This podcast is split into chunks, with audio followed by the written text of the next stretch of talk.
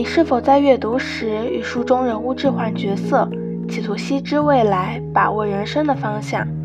有时不自觉地把文本解读成破解自身未来的关键，亦或有时感叹文本的虚幻与真实生活交织的巧合。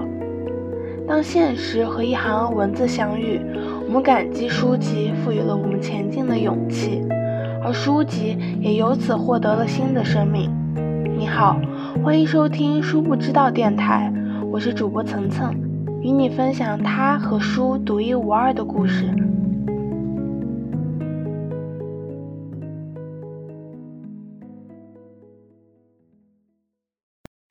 悉达多是黑塞的中篇小说。通过描写主人公悉达多一生的历程，黑塞探讨了一个人如何在有限的生命中追求无限的、永恒的人生境界的问题。本期分享者陈一志将悉达多作为自己的人生之书。他觉得心灵深处的疑惑和困扰，关于爱、孤独、名利、信仰和人生的终极目标，都可以在这本书中找到共鸣和答案。而他的生活也因为这本书充满了禅意。我的名字叫陈义志，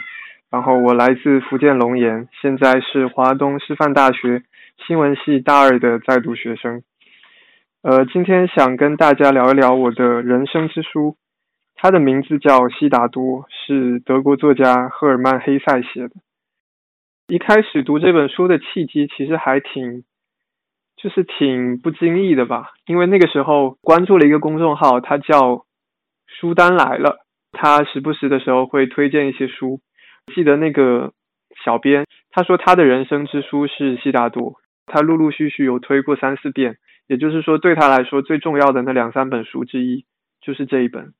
所以我觉得，如果一个人阅读量能达到一定的地步，他还会挑选一部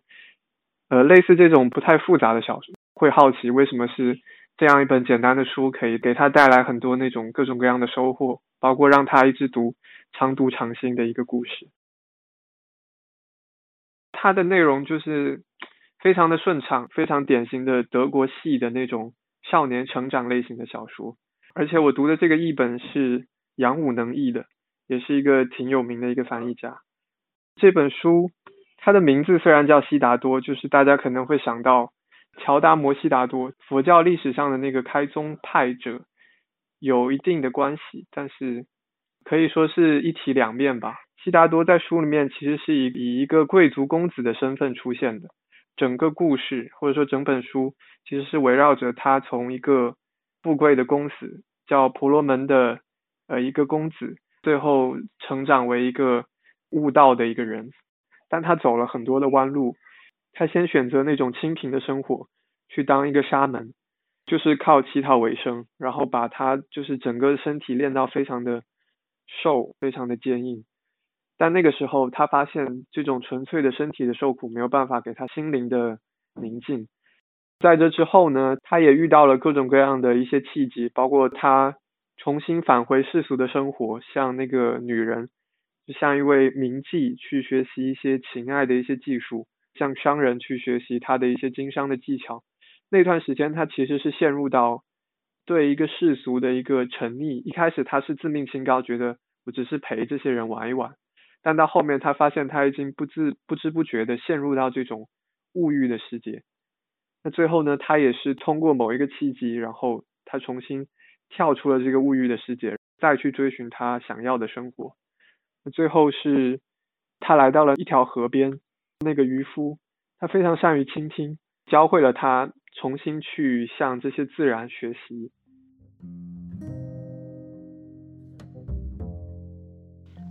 对于那些很重要的书，好像都是我们在某一个奇妙的契机下一口气读完，然后顺理成章的被吸进书里的世界。那个时候，陈一志还在念高二。周末下午，灰暗的天色让他不想离开房间。就这样，他翻开了《悉达多》，一直读到天完全黑透。他说：“书里开头骄傲但茫然的悉达多，像极了当时刚刚分完文理科的自己。”这本书我第一次读是在我的高二上学期的时间吧，就是二零一七年十二月十七号，我开封的那一天，也就是我呃花了一个下午，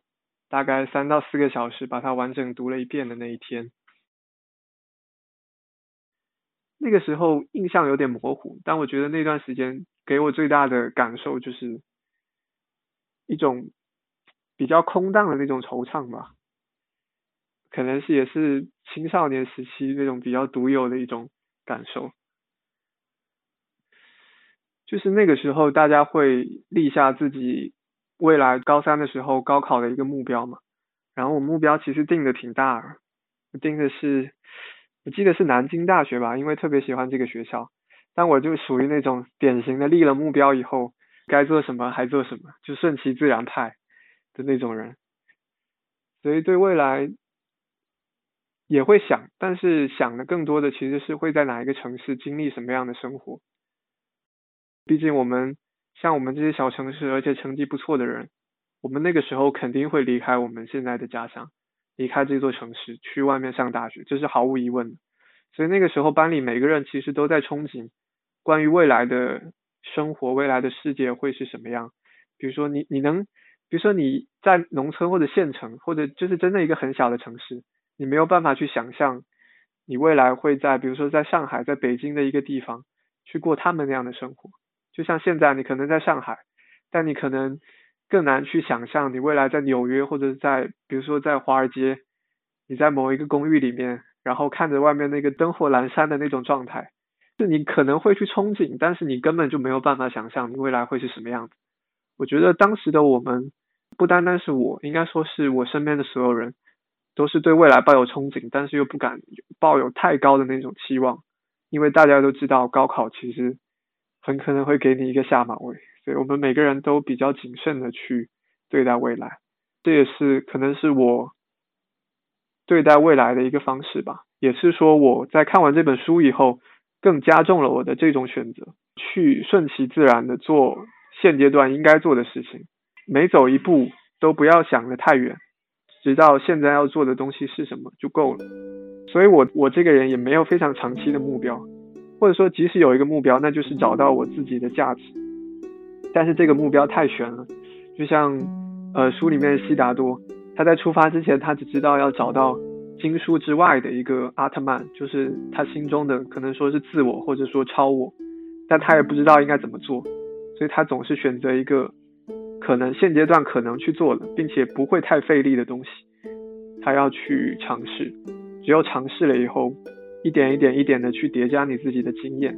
你才会找到。你自己的一个最终，或者说达到你最终的目标。然后我那个时候的状态其实也是，就是每天把课听好，该刷的、该做的题做，其实都不能叫刷，就老师布置什么我做什么，稍微的拓展一点。就我花的时间可能并不算少，但我不会有那种超前刷很多题的那种期望。我觉得我的能力发挥到哪一步就哪一步了，我也不会说去特别憧憬想要超越自己什么样。我觉得超越自己是整个人生的一个任务，而不是说在某一个阶段你一定要拼尽全力，什么退茧成蝶。我觉得那不属于我，或者说不属于书中的那个悉达多。他其实就是慢慢的去寻找，呃，重点就是慢慢、慢慢的一步一步的去寻找他自己的一个过程。这也是我整个高二以后，整个高二、高三时期我自己的一个学习状态。我觉得他对我最直接的一个影响，应该就是在这种学习状态上。最后其实高考考的也还可以，我觉得我还挺满意，考到这个分数来到这个大学。所以我觉得这种人生观、这种行为方式、方法论，它给了我不少的一些，给了我不少的一些价值，就是意义吧，或者说帮助。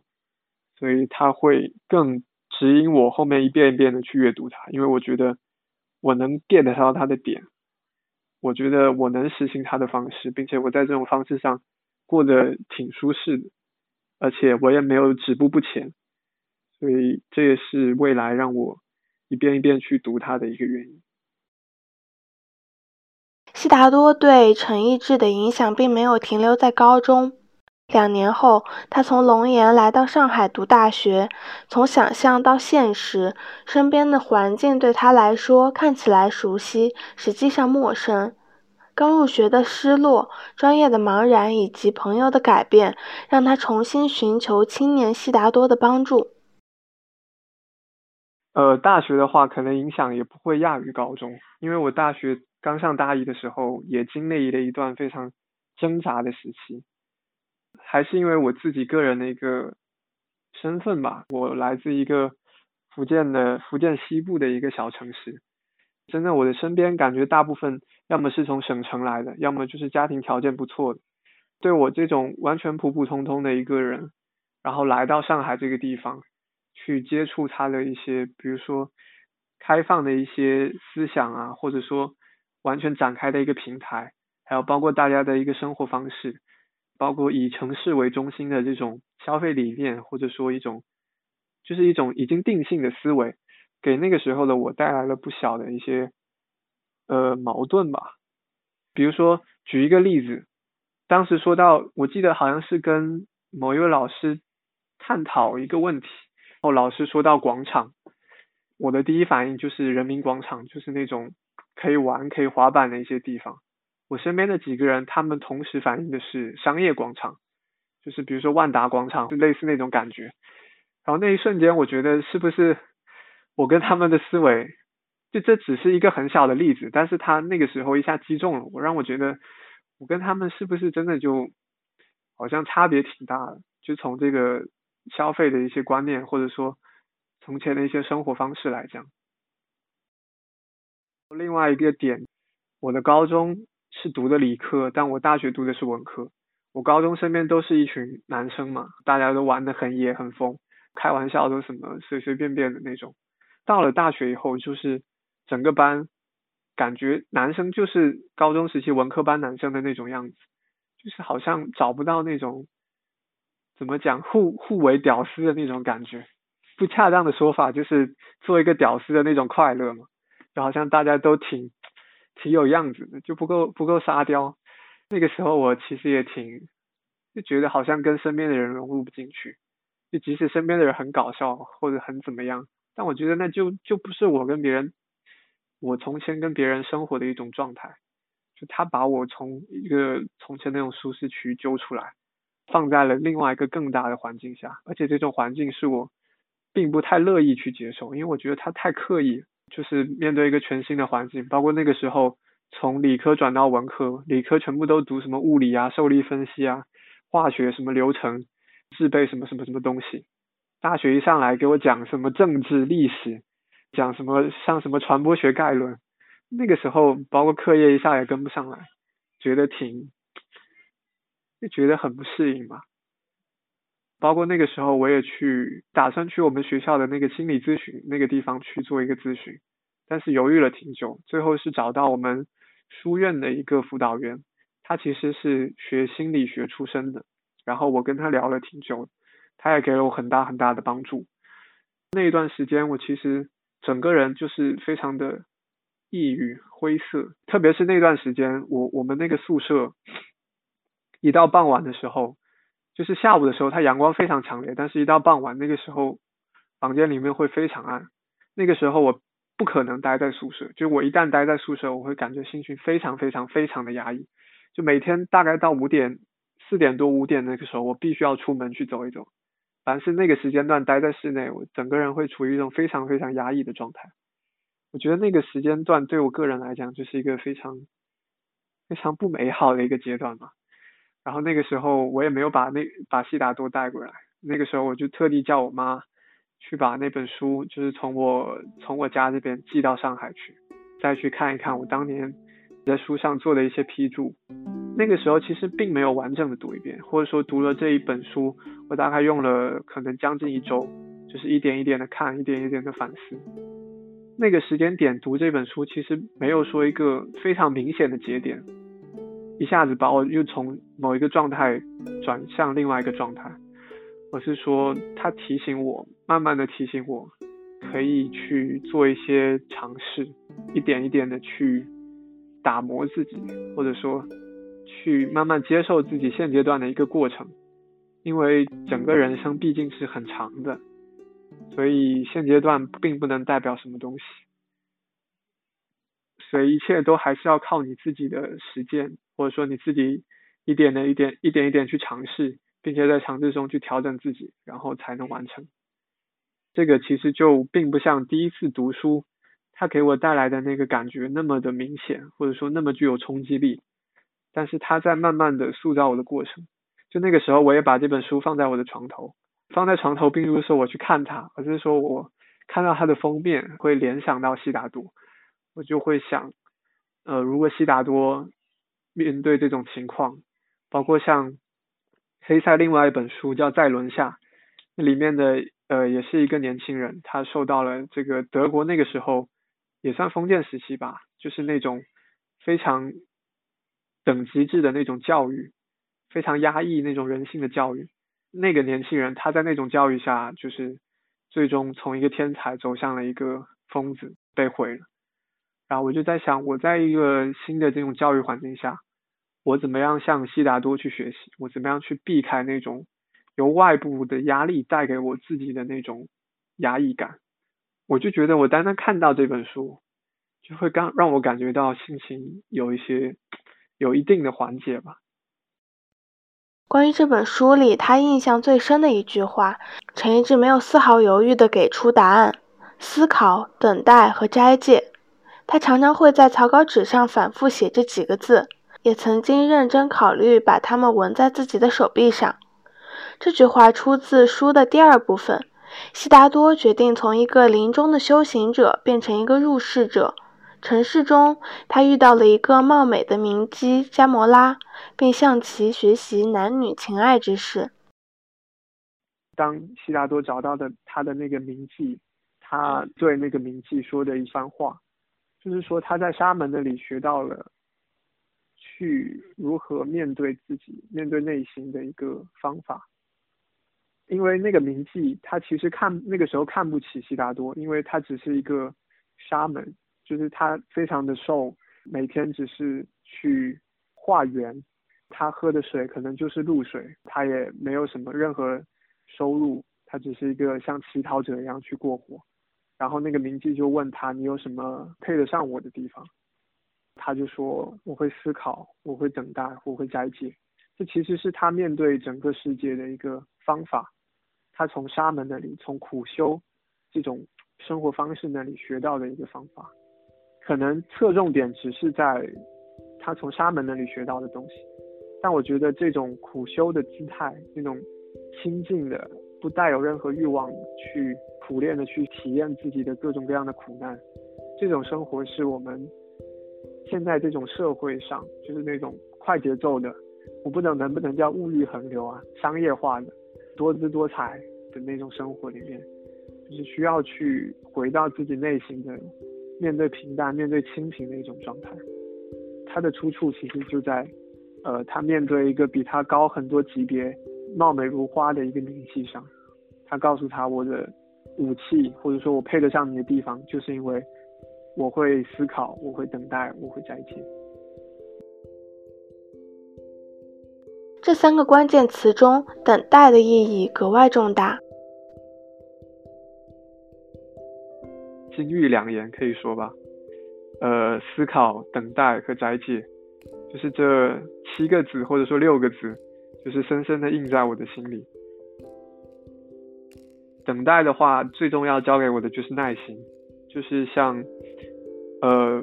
像书中的悉达多一样，他其实是从年轻到最后的中中年吧，中老年，他找到了他最终自己的一个信仰，或者说找到他自己存在的一个价值。就我觉得他那个时候就告诉我，其实人生是一个很漫长的过程，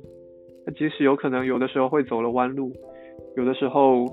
别人会给你一些。诱惑，但是你并不是说有的时候并不是说一定要去，呃，怎么讲，就是走错了一步也不要太着急，或者说你觉得你现在的努力都是没有法办法看见回报的。然后像书里面讲的，它其实时间跨度还挺大的，就一会一一年两年过去了，然后就可以从起点到终点看到这个人他的一个变化。比如说他身体的一些变化，他的心灵的一些变化。所以那个时候告诉我的就是要学会等待，就是知道所有的东西都不是平白无故的发生，它也不会留不下任何的痕迹。然后那个时候就给了我心态一个很大的一个平衡。在后来无数次徘徊中，在每个选择的十字路口，那些作为乞讨沙门、商人和恋人的悉达多。那些静坐、渡船和微笑的悉达多，他们每个人似乎都在向陈一智默念：学会等待，学会倾听，学会笑。或许这就是一本东方色彩的成长小说带给他最大的温暖。您现在收听到的是播客节目《书不知道》，与你分享读者和书独一无二的故事。我是主播层层，感谢您的收听。我们下期再见。